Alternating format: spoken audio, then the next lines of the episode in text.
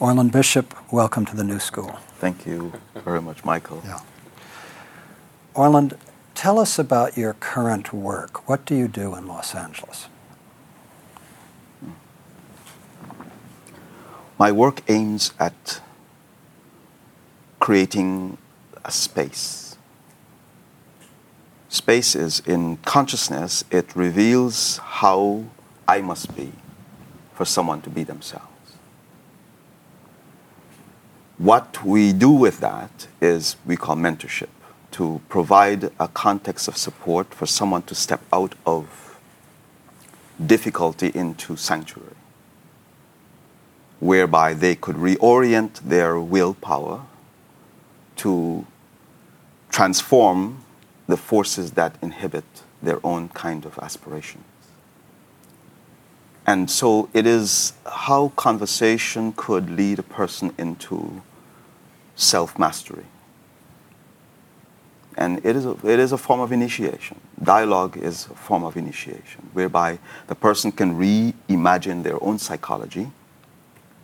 Because if we begin to examine our conditions, the examination itself is a therapeutic factor.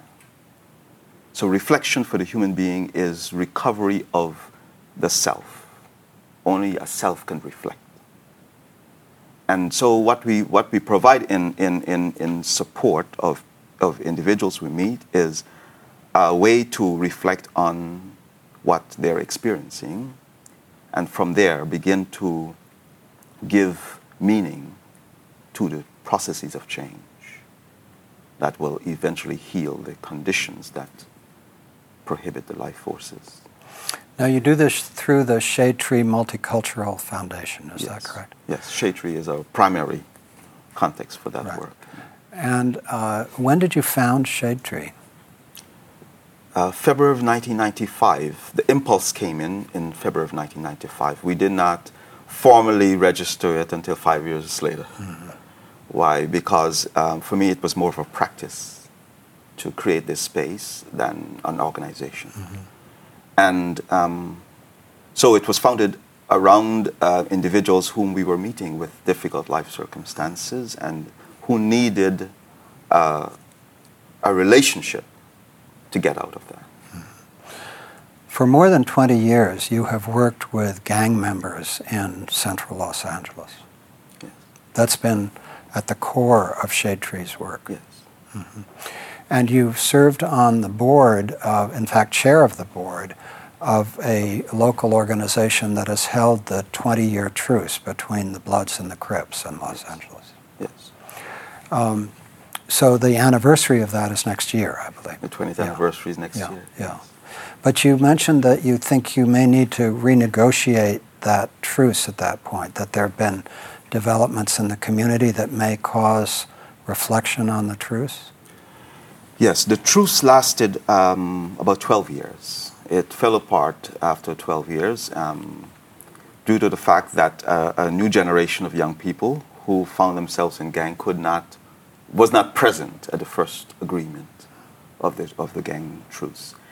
And so every kind of peace treaty has to re- be renegotiated for every generation that enters that process. Yes. And they must now not only bring um, uh, the, the memory of that truce current, but bring a f- new imagination into it as well. And so uh, there was not enough effort to do that. I think the, the, the error in any truce is that we forget why we made it in the first place. And so that when those people who were responsible for the first agreements of those truces were no longer there, The, the absence created um, this loss of the sacred nature of the agreement. And so one incident just made it fall apart. In addition to your work in, in Watts and in central Los Angeles, you also travel all over the world teaching and consulting uh, with people in Germany and Philadelphia, just uh, some of your upcoming uh, stops. Um, What is it that you do in that broader work, uh, nationally and internationally? Yeah. Well, the invitations are, are twofold. One, I found that um, I'm mostly invited by young people And their sense of the invitation has to do with um, wanting to know how to go into the unknown. What is the unknown in themselves? In a young person's heart, mind, the unknown is the ancestral world. The first crossing that a person uh, from adolescence into adulthood must cross is the ancestral boundary, meaning they must cross the inheritance that they are born into. And this critical process is, um, we can say, is the psychology that, that gives the person the opportunity to see their shadow before they see their light. And, and this, this place is that they meet something that is not truly themselves. It's their inheritance, it's not who they are. Their work is to transform that inheritance or to give it enough meaning to carry it as far as they need to carry it, in the integrity of utilizing the ancestral memory to become more present in our time. Every human being is given a certain kind of inheritance. And this unconscious substance becomes available in the psyche at adolescence. And from there, we begin to experience motives that is not truly refined by our own consciousness. And so young people have, um, and particularly in this generation, have a tremendous pressure to know what to do with the given stuff that they carry in the psyche.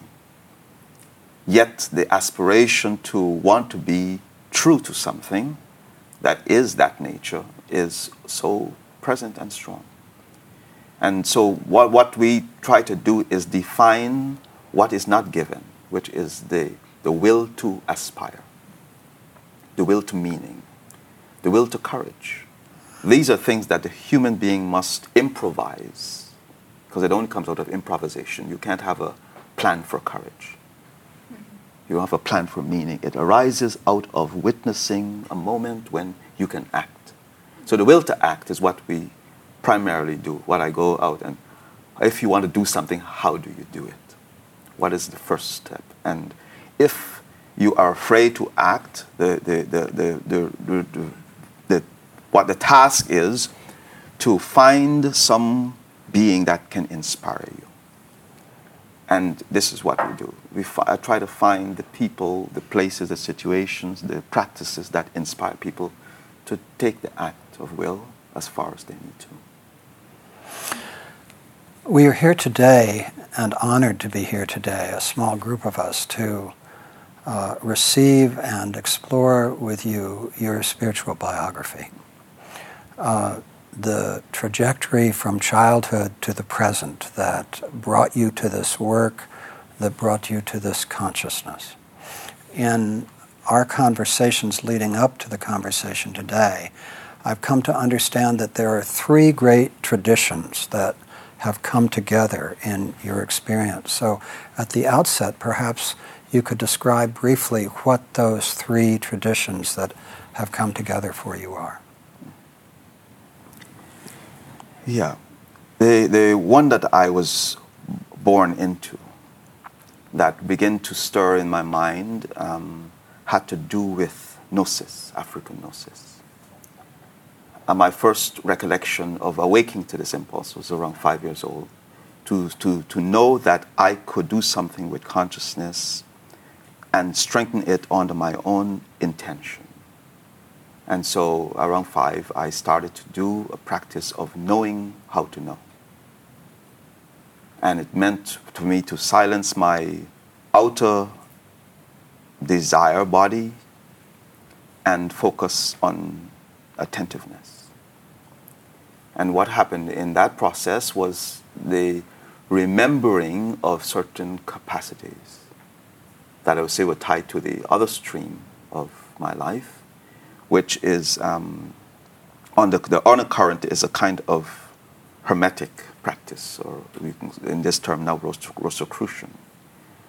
The laws that allow the human being to function as a soul conscious entity, or uh, uh, awake in the will.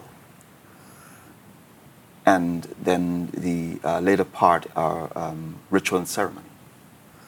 Ceremonial order, as we call it. How to work with beings um, in different dimensions of life that allow order to happen within time, space, and the um, manifested world.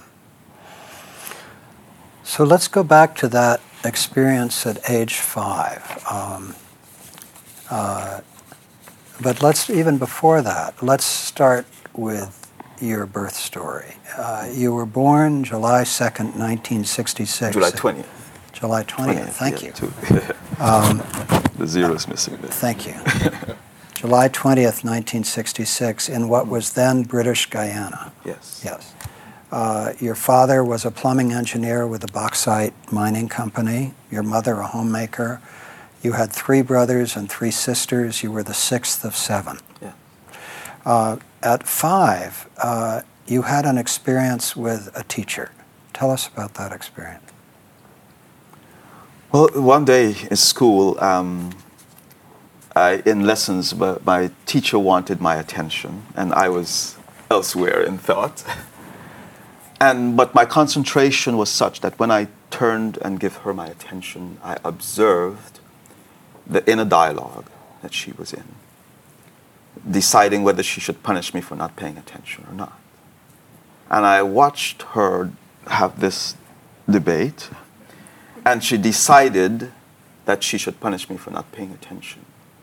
But I observed as well that it was in to, to create an authority rather than to do something that was true. And I thought to myself, why would she do something her heart is telling her not to do?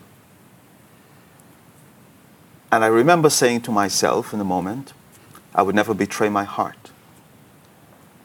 I knew that there was a part of the human being that is always a witness to the higher motive of who we are.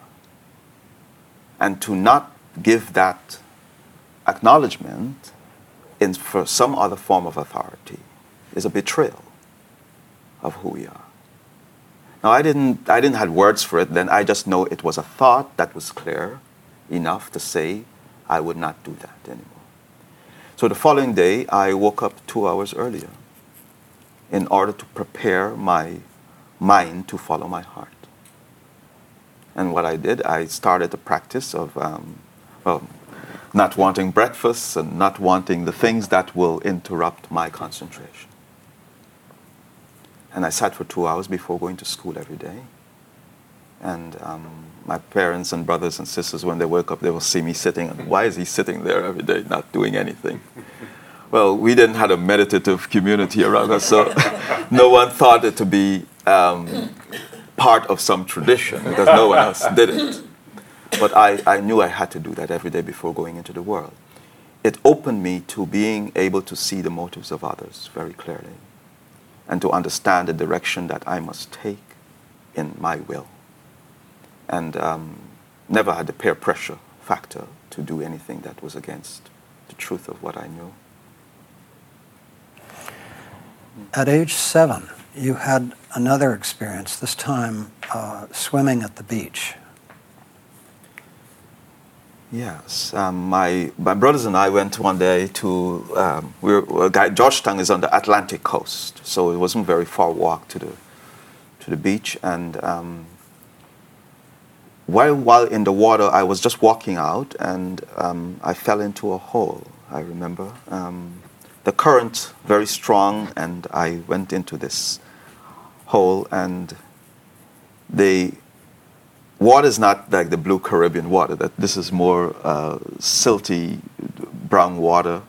So it, there was no way to see below that until this light filled it, and it became very clear water. What was even more surprising that I was able to breathe while submerged. And I began to, to think about what this process was, uh, what this light is doing, uh, because I can see the whole patterns of the space that I was in. And looking up, um, seeing the light right above the circle of the hole. And then it settled I was floating on top of the water, and there was I, I stepped around to find where the hole was. It wasn't there anymore, and I walked out, leaving with a very severe headache and um, a lot of questions as to what happened. Uh, my brothers thought that I was almost drowned. They uh, questioned me about it, and I told them, no, I was breathing. You know, for a person to drown, they have to not be able to breathe. And um, but they... the impact was significant enough for me to understand that water had a mystery to it. And I was not going back into that without without some degree of knowing what lies beyond those um, those depths of water. Now, the significance of this was revealed to you twenty-one years later. Yes. Yeah. What was that? Well, I was in a ritual uh, with two friends, um, Malidoma Somé and his sister, uh, Martine, who were visiting, she was visiting from Burkina Faso. And she is a Kontomblé priest. In the Dagara tradition, a Kontomblé priest is one who mediates through um, these beings, they're called Kontomblé, um, realities, particularly in the, related to the ancestral world. So she offered to do a ritual for me, and um, she invoked these beings, and they're audible. You can hear their speech. And she um, introduced the, us, and they were speaking and said, uh, well, your grandfather pulled you into the well. And I I was just, you know, reacting to it, the thoughts. I said, well, I've never met any of my grandfathers. They all had died before I was born. And they said, yes, your grandfather from five generations back pulled you into the well to pass his medicine on to you. And so I began to inquire, what was that? And the explanation was, in fact, the, the whole experience became came back to memory. And what I remember um, became clearer when they were saying that his work was, what I learned, he was from Sierra Leone. And what I learned is that he had, as a shaman, would open this vertex in the ocean and would put people in for healing. And they would stay submerged until the healing was complete. Then they will come out. And so the, this this this um, reality um, was something that I was to take up um, in the generation that I was born into, and and re- reconnect to the um, to that legacy and that inheritance. Now the Kontomblés, am I saying the word right? Kontomblé. Kontomblé. Kontomblé. Kontomblés. The Kontomblés are audible in the United States, but in Africa they became visible to you. Yes. Well, the shrine. There have to be. There, there must be a shrine through which they they um, come into our our world space, and we uh, the, the the primary shrines that I have are in are in Africa, and so they are uh, they have manifested physically. They are given appearance that will be appropriate for us to witness them. So they can take any form, but mostly they will take a human form just to be more consistent.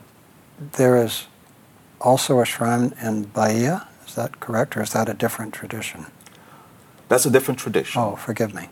Um, yeah. There, there is Kontomblé in in Brazil. Yes. That's a different tradition, okay. More coming from the Congo. Okay. But the, the realization is still the same. There are places that Africans have established earth shrines mm-hmm. um, after they were they were brought um, as slaves to the mm-hmm. to these other places. Uh, the earth shrines are required to be um, created as vessels, not only for the um, for their transition time when they would die, but also to allow um, access to the ancestral world. Mm-hmm. And so many places in the south and and other countries, there are earth shrines. The reason I made that mistake was that we um, spoke last night of uh, an ocean goddess, mm-hmm. right? Yes. Remind me of who she is. Yemayá. Yemayá. And what tradition does she come from? Yemayá is connected to Ifa. It's uh, from the uh, Yoruba culture in Nigeria. Um, in the in the Ifa tradition, they uh, from West Africa, and but also we say it is it is uh, uh, has always been a being connected to the mysteries of the water. And different cultural phases, the, the names will change. Yemayá, Yemayá was born more consciously in the transatlantic slave experience. On the way to, to on these slave ships, this being became a reality to those who were being forced into slavery. Mm-hmm. And um, one of the primary shrines and sanctuaries is in Bahia, Brazil. Mm-hmm. And you have thought deeply about that uh, transatlantic slave trade and the power of it as an initiation for American black people. Yes. Could you say more about that? Yeah, the characteristics of initiation are threefold. The first phase of any initiation is separation from what you previously knew or were part of. So separation is the first phase. And in this, in this sense, being separated from the ancestral land in Africa. Um, and then the second phase is a dilemma, which we can call the enslavement. In the dilemma, no one would want to choose that as a form of initiation. No one chooses their initiation, or if they, if they know what it would be like, they would not go. Mm-hmm. And initiation always is a certain kind of involuntary necessity for something greater than what we know will be born out of the sacrifice.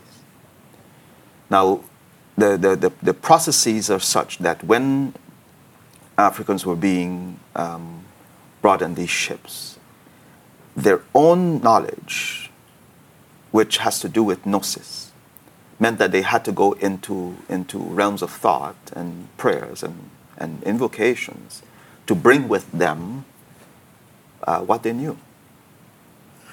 So even though they could not break the physical chains, they can still transmigrate through activities of the soul and bring qualities of their earth shrines with them. And so on these voyages, they were they were told uh, we were told by these elders in South Africa that uh, initiates elder initiates went on board voluntarily to make sure that certain rites of passage happened. By the time they get off the ships, these initiations would have taken place, and that they would be able to know a little bit more about what they're going towards. And so um, there was one elder who made this journey three times, and on the last trip he got dumped into the um, ocean and um, was never saw, seen again. But the initiations were had taken place. When he was on these ships, no one died. And the initiations were done. Now, not everyone was able to be initiated um, in that way.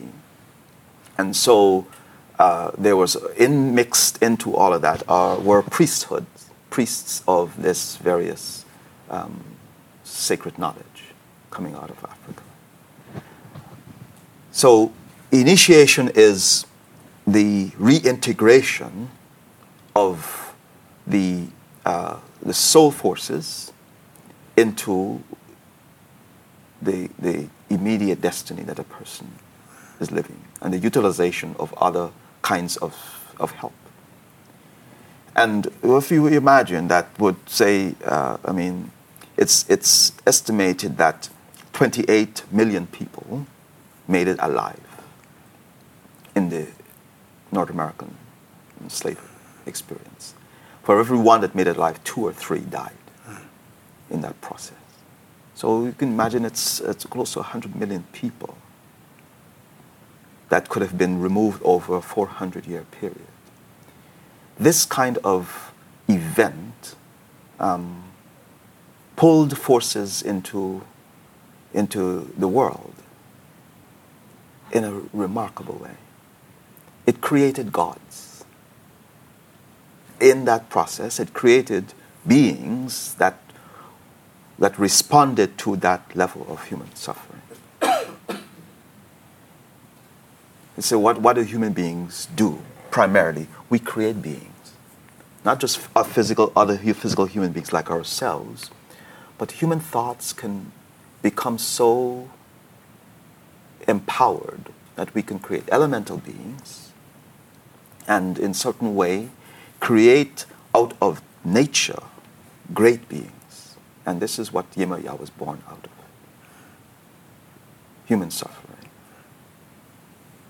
And she, she uh, uh, began to provide a certain kind of initiation around the water mysteries, and what water is a transducer of energy from the realms in the etheric world into the physical. And so when we drink water, we actually are recalibrating our psyche. So water is not just for thirst, water is for the psychic powers to be utilized. And so this, this, this was the vessel through which Africans were initiated into a psychic capacity that later in, in, in um, esoteric knowledge we call second sight or clairvoyance, a certain kind of capacity to see this future. And so that was the gift of this being to those who were enslaved. In some ways, you began to be exposed to the recollection of these ideas. Uh, first of all, as we've said, at five with your experience with a teacher, then at seven with this submersion and baptism whose significance was revealed twenty-one years later. And then the third episode was the death of your grandmother and realizations about the nature of death. Yes, as, as, a, as a child, I um, opened up to opening to, to, to the idea that we were not the only beings, other than animals and certain plants, but that they were spirit forces working in our midst. And it was that my, my grandmother was um, stuck with a nail and, and she got um, uh, septic from t- tetanus and died from this. And uh, the stories that we heard was that she did not seek medical help. And I've always thought, well, medicine, if medicine could have prevented dying, then why didn't she not go and get it? And so I became interested in healing. I became interested in medicine. What are the forms of medicine that could allow human beings to remain healthy and more so to live? But when, she, after at her death, I realized at, at the funeral, um, when they were putting her into the ground, that something was incomplete. That the the, the ritual, the ceremony, the funeral, was not fully acknowledging everything that was happening, which was the fact that she had a continuity of life processes. And even though they were tending to the body, that was not, for me, the only reality. And so I left the funeral with the intention that I would find out what she wants still to happen. Were you close to her? Um... I didn't know her for uh, that. Uh, we, yes, we, we visited from time to time with her, um, but she was not in our lives very regularly. Did she communicate with you after her death? Uh, not in a form that I could know it was her. Mm. What I knew is that I became very interested in the world of the dead. Mm. Every funeral, I took on the responsibility for those people who were being buried, who, whose relatives did not know what else to do with them. Mm. And um, it, it uh, part, part on the, on the way to school, I had to actually, the bus I took to go to school went through a cemetery. And it was, it was for me, um, like going through initiation every day. Mm. To pass through a place where I know this has more significance than we know. And so I didn't know how far that would go. Um, and there was none until the death of someone else that took on that significance mm. for me around eleven years old. Mm. That death at eleven was the death of Doctor Walter Rodney, who was an economist who had visited yes. Africa and uh, was assassinated by the government um, uh, for his um, views. Um, uh, you had heard him speak a few days before. What was the significance for you of the death of this opposition leader, uh, Doctor Walter Rodney? It was huge for me. One, I, I, I was hearing someone at a time in my life when I wanted to know what was um, what a country's uh, path would be. I was born in nineteen sixty-six, the year Guyana gained its independence from Britain. And there were a lot of uh, civil unrest during that time. And uh, two months into uh, my life, my family moved to Georgetown, where I grew up. And there, what what became clear to me was that there there was more to um, the culture than what was being held in the politics and the political and social views. Um, I was interested in the forms of rituals that I was seeing around me that was more connected to the Hindu religion. And um, there was a Sai Baba temple close by, and um, I would go there and uh, stand by the door because I was never really invited in, and was and would just, in a certain way, make contact with um, this other impulse.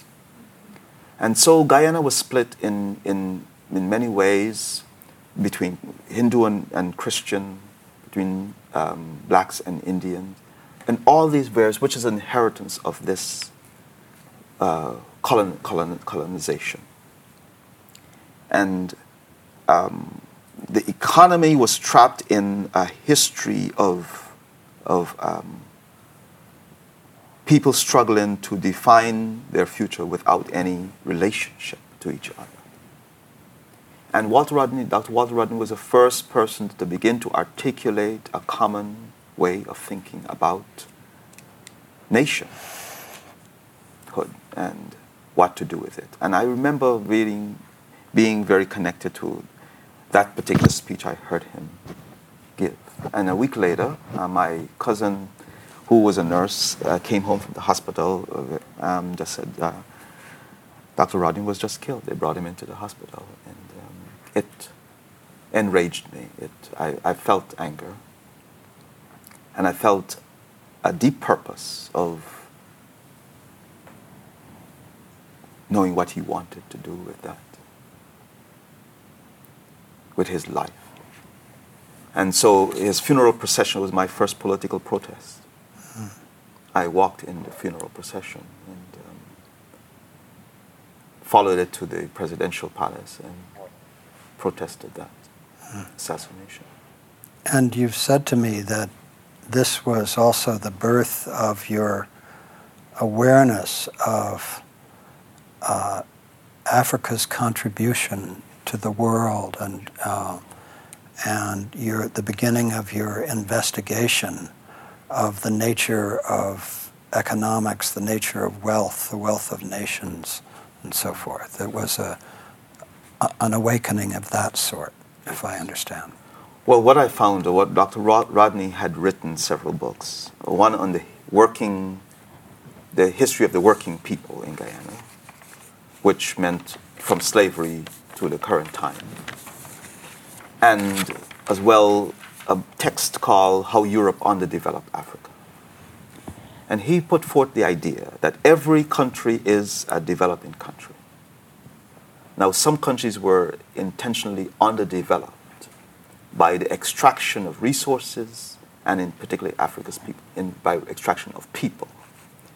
If you take the healthiest and most conscious and creative people away from a place, the place itself loses value of their contribution. So it was an underdevelopment. Africa had stable economies prior to slavery. It had a civilized tradition of leadership, governance, and spiritual traditions, many of which got fractured by the displacement of its people. And so he, he re-articulated and coined the term underdevelopment to mean a kind of conflict that is put in place to prevent the normal processes of people being able to utilize their own creativity for their futures. And he articulated as well what Africa had contributed to the Western world in its building of its own civilizations. And so for me, studying his work from that point created an activism in me around social justice and the, the, the, the thoughtfulness around a person's right to self-determination in a place whereby their soul can be in alignment with who they are. Yeah. April nineteen eighty-two, you're fifteen years old. You land in Brooklyn to join your family in the biggest blizzard in fifteen years. Yes. It's both cold and you are struck by the beauty of the blizzard. You yes. take long walks in the snow.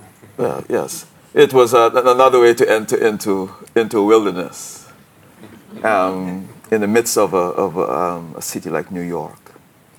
Um, it stopped everything. The blizzard stopped everything. And I think maybe it was helpful for me to to be more acquainted with nature there before the cultural forces took hold of me. I did not like the culture that I found um, immediately in high school. It was... Um, a continuity of what I had begun to experience in Guyana of um, ethnic um, biases. Even in the school that I attended, there were a group of Haitians who were st- members of the school, students of the school, and because they spoke French and because they had more African qualities, they were ostracized. And you found you could communicate with them without words because you didn't speak French, but you found a capacity to communicate with them. Well, yes, one, one because this quality was still in me that, that people need, wanted a sense of belonging, people wanted a sense of community, mm-hmm. and the fact that they they um, what they were seeking to be a part of was not just a school; um, they were seeking to be part of their own humanity. And when this is being, um, I found that, that I made it intentional that I would do things with them, even if I did not speak the language. Mm-hmm. Yeah. The George Wingate High School was a quite large uh, uh, high school. There were five hundred graduates in your class. Uh, you explored science, literature, and philosophy. Um, but a phrase from Socrates struck you deeply. Yes, yes. That phrase was, if human beings truly know the truth, they will pursue it. And we had a, a debate in English class around that, and I spoke in favor of that idea. And everyone was against it. In that there is no truth, and that people do things for their own reason and purpose. And I said, no, there is a quality of truth. And if we know it, and this is the thing, if we know it, and knowing is not just information, it's a capacity. And if anyone who has a capacity, we use it. Your English teacher um, asked you to write an essay on mythology, um, and you used the Greek background, but uh, you created or uh, discovered uh, a god that was not part of the Greek mythology, that was part of your essay. Tell us about him. Yeah. Well, what was beginning to happen in, in studying mythology and philosophy was that I was beginning to re, uh, regain access to a certain kind of thinking around what, what is knowable, what is reachable in consciousness. And I had a hard time in school. Um, Not academically, in the sense of learning, but I had a hard time accepting what I was being taught. It wasn't, it did not fit into the paradigm of my soul. The only thing that made sense to me was philosophy. mathematics, yes, but philosophy. The rest was a certain way not true to me. And um, so this class was an assignment to create a myth. And I, I drew from the Greek mythology uh, of all these gods and, you know, Mount Olympus and such. And I added uh, another figure in this pantheon of gods. And it was, uh, I gave them the name Eunatius.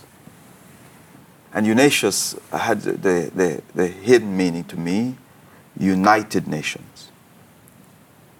People, beings, groups of human beings that are part of this being. So the story was that um, when human beings were being created, all the gods were asked to contribute a quality of themselves to human beings. And each of them wanted to give their best quality to human beings, in which they did. And um, Eunatius was a being of light. He had um, all the qualities of light, all the colors of light in his valence. And what he did was, this was the gift he gave to hu- human beings. So in the first form of creation, human beings were this bright, luminous expression. And while, um, uh, I mean, w- one being having that kind of uh, luminous was, was remarkable in itself, but here are now, you know, a whole lot of people with this brightness. So the universe was being lit up in a very huge way. And it created... Um, Uh, in Eunatius, a, a desire to possess this. And so uh, I drew the story that he and Prometheus conspired to steal humanity away from the gods and brought them to Earth. And so um, there's no way you can hide that much light. So, so they were discovered, the conspiracy was discovered, and Um, and Zeus said, well, what what I would do um, is remove this form of light. We'll separate them. And each light, each valence of light energy was separated, and they fell into nations. And, or peoples of the world. And so the collective, he said that the only way that this light will re-emerge is if the people figure it out, that they're part of one stream, and find a way to create, recreate themselves. Then this visibility of light will occur. So that was the, there were a lot of details in it, there was a lot, but that was the, the, the thing of the, when, that the only way to punish the gods was to make sure, to give human beings the task of recreating themselves. This theme of light and qualities of light, uh, you carried with you uh, when you came to Los Angeles in the summer of nineteen eighty-four. Um, the Los Angeles Olympics were taking place. And again, you found that Greek mythos and were fascinated, was fascinated, you were fascinated by the quality of light and the torch in the stadium. And you spoke of how a being of light, a being of fire, entered your psyche at that point. Yes.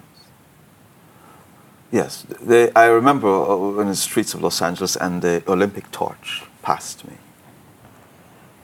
And I observed the power of this fire spirit that the torch represent.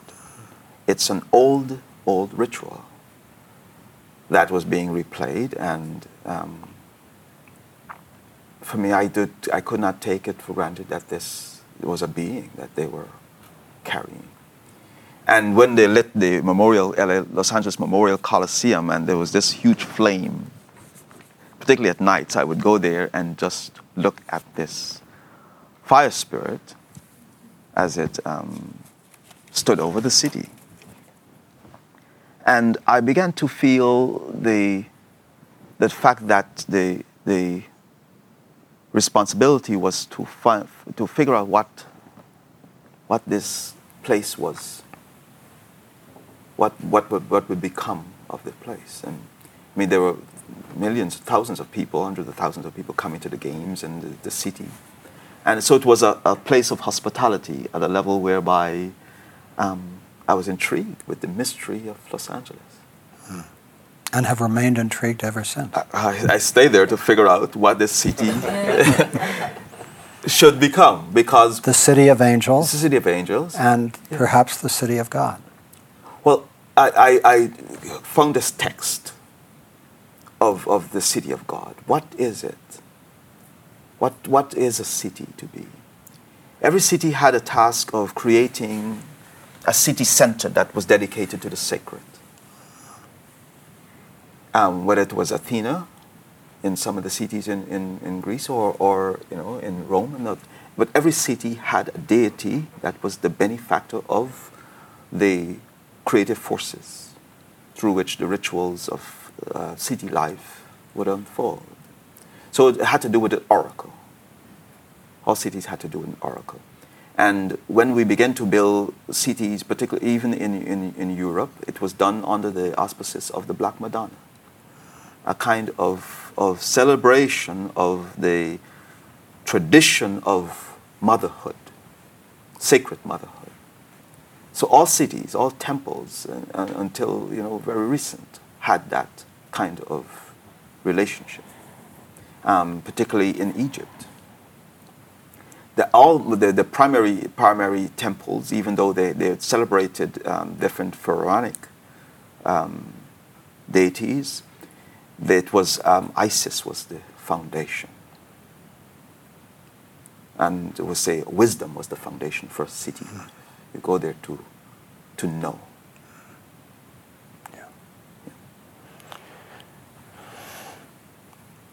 You you came to Los Angeles to go to college. Um, you were at L A City College in a pre-medicine program with a strong interest in social justice. And you became very involved in the anti-apartheid movement that was taking place there. And as I understand, your college was one of the places where that movement really started and spread throughout the state and throughout the country. Yeah, we were. There were some friends who were uh, exiled from South Africa. There were young people going to college with us, and um, one day in, in conversation, they shared a story. And one friend, um, Lebo, shared that he was in Lesotho, and he had to stay in the dark in low in the tall grass, and would run to a place whereby if he was able to make it successfully, he will get possibility of being sponsored to leave the country. Um, so Lesotho is in the central part of southern Africa and so around South Africa, and it was an in, independent state, and there were the American embassy there that could give them a visa to leave. But they had to run through guards who would normally shoot them in their back, and several people got killed attempting to leave that way. And so we thought that we would um, create a space for them to tell their stories. And that's how we started, just listening to their stories. And over time it became, well, let's do something more with it. And we created plays and dramatized the situation of what was being built. And then we began to do those um, storytellings at different campuses around. And it became such that people were coming and st- staying later. And then one day we just, well, let's stay overnight on campus. It was a commuting school, so there was no, it was, you know, we could not stay on campus at night. And we said, we'll do it anyway. And so we invited all the students from all the surrounding u- universities to come for this overnight um, creative space. And it brought out the news, and it brought out, brought out the police, and it brought out all these things. And I realized, wow, this is this gets a lot of attention. And uh, we just kept doing it. And um, so I remember um, uh, on Nightline, it, it was shown that this movement had started. And we, did, we didn't call it a movement, but they, uh, Nightline, Ted Koppel, the Mm. So there was a movement starting around the anti-apartheid movement and issues. And we started to uh, enroll other students in other universities. And mm. at the time, we had uh, over ten thousand students participating in, in that work. Mm. And we wrote, um, we began to, to weave it into uh, uh, the social justice movement around education. And one of the things that I wanted to do, I presented our argument to the Board of Trustees for our college district that we did not want the college district to be doing business with uh, corporations in South Africa, which they had investments there. Right. And um, we put forward that we would uh, disrupt their process unless they divest their funds. A year later, they did. And that began the whole divestiture movement of the anti-apartheid Uh, movement, movement yes. nationally. The, yeah. Not nationally, the boycotts from yeah, different companies, right. yes. Um, that was nineteen eighty-five eighty-six, but also around nineteen eighty-six, in the midst of this political engagement that you had, a strange man came to one of your classes, uh, a man named Carlos Castaneda. and... Um, He came to class, he talked about Don Juan and, and plant medicine, and it reawakened for you your childhood experiences, which you'd carried, of another level of reality. Yes. Well, here was someone who, who reignited the, the relationship to the dead, to the world of the dead, mm-hmm. and the world of ancestors, and the world of spirit forces, and particularly in nature as well.